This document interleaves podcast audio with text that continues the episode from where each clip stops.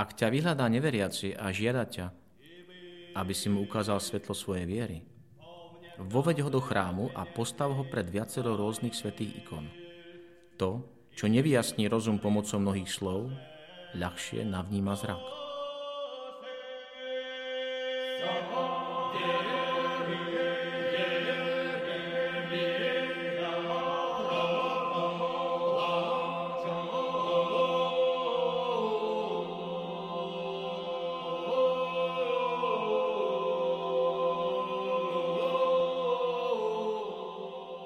Vítajte pri počúvaní ikonického podcastu. Moje meno je Jozef Matula a v nasledujúcich minútach budem vašim sprievodcom v duchovnom svete ikon. Dnes sa ponoríme do ikony zostúpenia do podsvetia. Táto ikona, nazývaná po grecky Anastasis, je zväčša v cirkevnej slovančine označovaná ako sošestvie vohat. Znázorňuje Krista ako z podsvetia vyslobodzuje ľudstvo. Kristus nevychádza z hrobu ako ten, ktorý sa vyslobodil zo smrti a ušiel preč. Ikona predstavuje Krista, ktorý do Korán otvára veraje podsvetia a živý vstupuje do kráľovstva smrti. A kráľovstvo smrti tým bolo zničené, lebo prijalo živého. Pre plnohodnotný čas modlitby a meditácie otvorte si obrazov ikony a dovolte jej, aby sa pozerala na vás.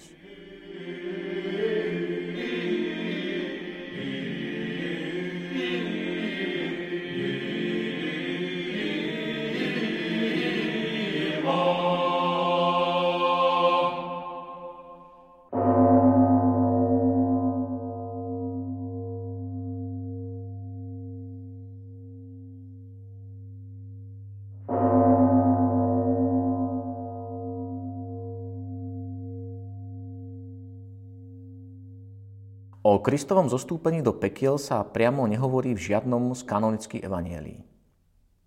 Avšak v príbehu o spasiteľovej smrti na kríži v evanieliu podľa Matúša sa spomína, že hroby sa otvorili a mnohé tela zosnulých svetých boli vzkriesené, vyšli z hrobov a po vzkriesení vstúpili do svetého miesta a mnohým sa zjavili. To isté evanielium zmienuje Kristové slova o trojdenom spasiteľovom pobyte v strede zeme. Ako bol Jonáš v bruchu morské oblúdy 3 dní a 3 noci, tak bude syn človeka 3 dní a 3 noci v srdci zeme. Oba texty boli dôležitými základmi viery vo vzkriesenie mŕtvych pre celé rané kresťanstvo. Základom pre východokresťanskú ikonografiu Sviatku vzkriesenia poslúžilo apokryfné evanelium Nikodéma. Toto evanelium sa dochovalo v mnohých verziách, v grečtine, sirštine, aramejčine, arabštine i v latinčine. Tu okrem iného čítame. A vtedy král slávy, mocný hospodin svojou silou premohol smrť, schytil diabla, zviazal ho, vydal na väčšie muky a vyviedol nášho pravca Adama, prorokov a všetkých svetých, ktorí boli v podsvetí do svojej svetlej slávy. Boh povedal, vystierajúc svoju ruku, príďte ku mne všetci moji svetí, pretože máte moju podobu, vy, ktorí ste pre diabolské drevo boli odsúdení na smrť. No teraz vidíte, ja som drevom odsúdil smrť.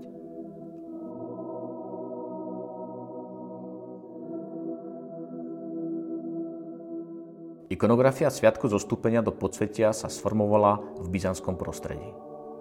Udalosť, ktorá sa odohráva na ikone, prebieha akoby v útrobách zeme v pekle, ktoré je zobrazené v podobe otvárajúcej čiernej priepasti.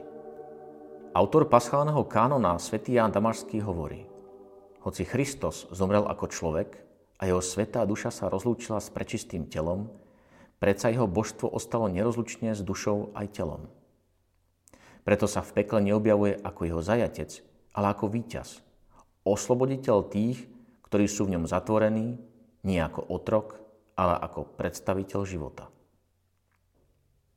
Stretávame sa s presvedčením, že Boh, ktorý sa vo všetkých náboženstvách spája so životom, nevstupuje do hrobu, pretože smrť je protipolom života a Boha. Preto sa knieža temnot považuje za alternatívne božstvo, za protiklad Boha. V tomto svete, ktorý je od Boha tak vzdialený, nikdy neprenikne jeho svetlo, lebo ono znepokojuje a zahambi toho, koho prekvapí v konaní strašných skutkov. Dodáva Tomáš Pidlík. Ikona Kristovho vzkriesenia je ikonografické zobrazenie veľkého tajomstva, tajomstva zostúpenia pána do podsvetia, aby oslobodil duše spravodlivých. Toto mohol urobiť jedine on. Apoštol Pavol totiž hovorí, do výša vystúpil, so sebou vzal zajacov, ľuďom dal dary. Ten, čo zostúpil, je ten istý, čo aj vystúpil ponad všetky nebesia, aby naplnil všetko. On, hoci má božskú prirodzenosť, nepridržal sa svojej rovnosti s Bohom, ale zriekol sa seba samého, vzal si z prirodzenosť sluhu, stal sa podobný ľuďom. A podľa vonkajšieho zjavu bol pokladaný za človeka. Uponížil sa, stal sa poslušným až na smrť, až na smrť na kríži. Zahľaďme sa na chvíľu na samotnú ikonu. Aký obraz víťazstva nad podsvetím nám ponúka ikonopisec? Venujeme najbližšiu chvíľu ticha na kontempláciu ikony.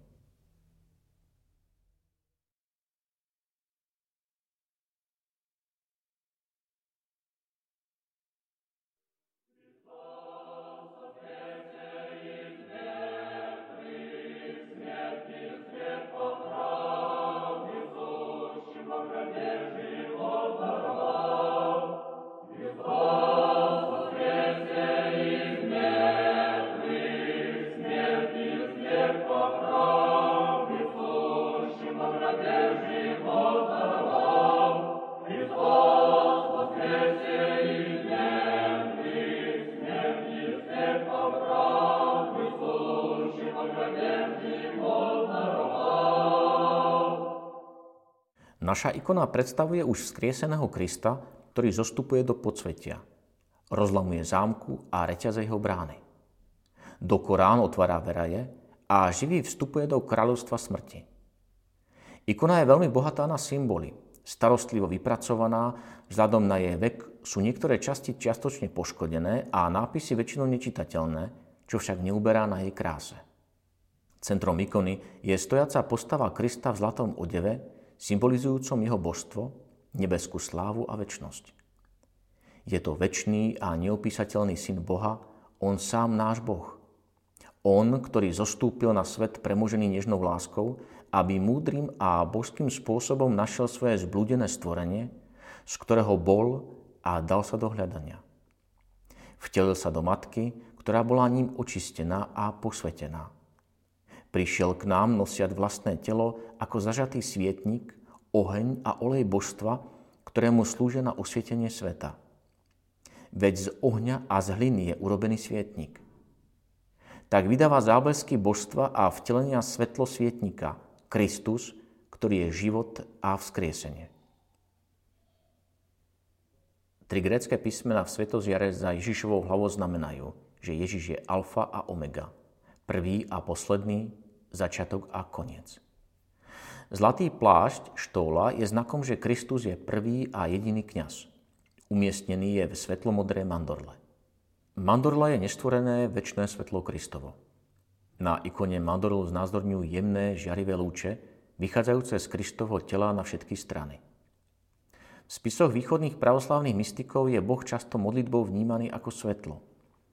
Nie je to však jednoduché, len jasné svetlo – je to to isté svetlo, ktoré naplnilo apoštolov údivom, keď boli svetkami jeho premenenia. Je to svetlo, ktoré sám Kristus opísal ako moc Božieho kráľovstva. Je to svetlo, ktoré naplnilo kedysi väčšinu temnotu hádu, keď Kristus zostúpil a priniesol život do ríše smrti. Je to tiež svetlo, ktoré je vidieť, keď človek očistí svoje srdce a mysel, ako píše v blahoslavenstvách. Blahoslavený čistého srdca, lebo oni uvidia Boha. Temnota pekla sa tak naplňa žiarou božských lúčov, žiarou slavy Boho človeka schádzajúceho doň. Toto je už svetlo budúceho vzkriesenia a lúče so žiarou symbolizujú nastávajúcu paschu.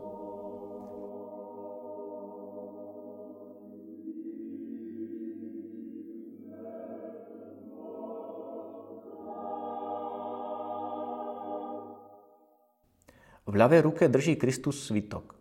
Je to dlžobný úpis hriechu. Podpísali ho naši prarodičia Adam a Eva tým, že spáchali prvý hriech. Pod Kristovými nohami sú rozbité dvere pekla, znázorneného čiernou farbou, na ktorých on stojí v pozadí víťaza, lebo svojou smrťou a zmrtvých staním premohol smrť.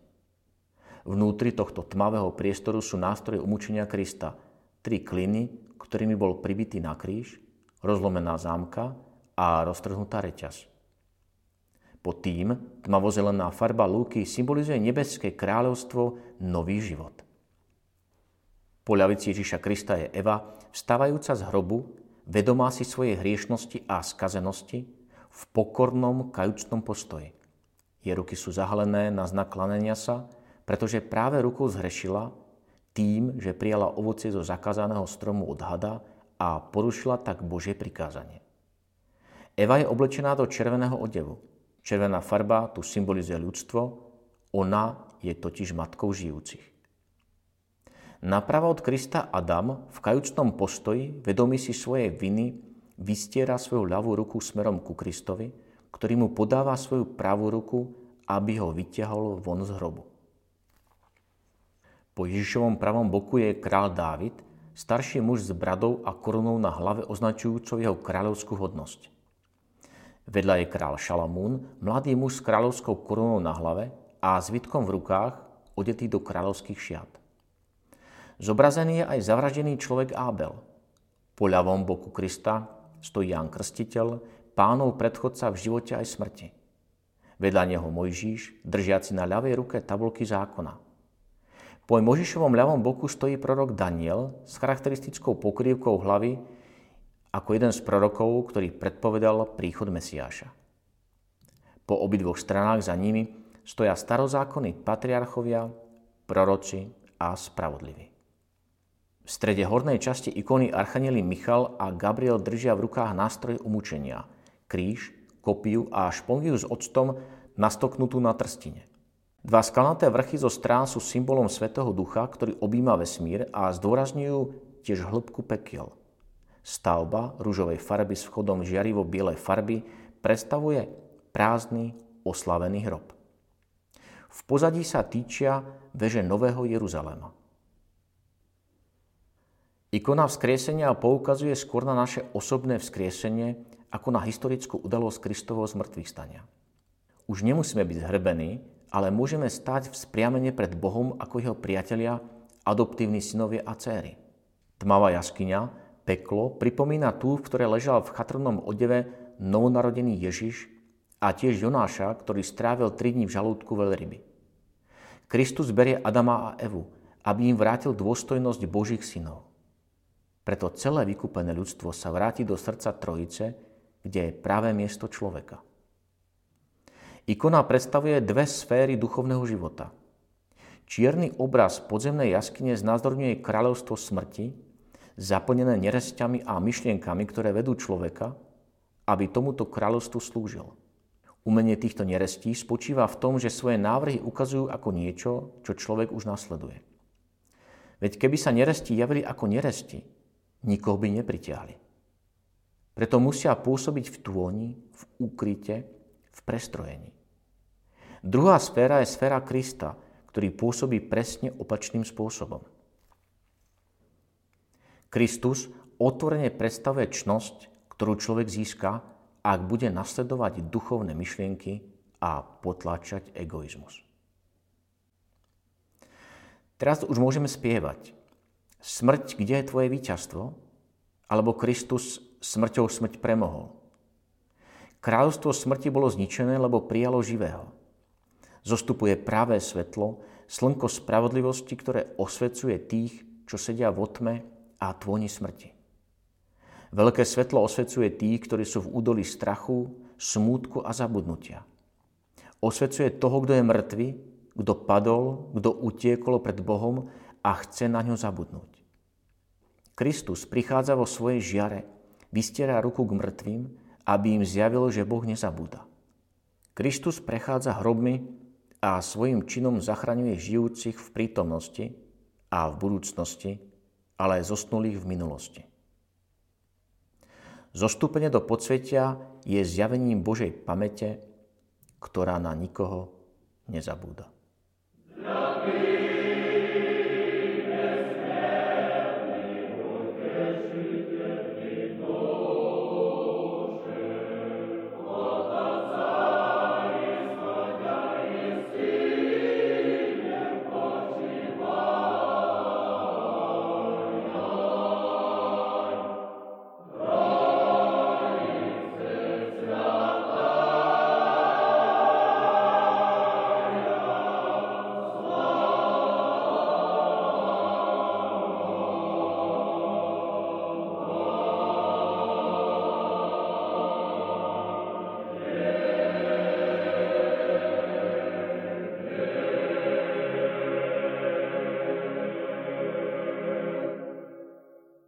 Ďakujem, že ste si vypočuli túto epizódu.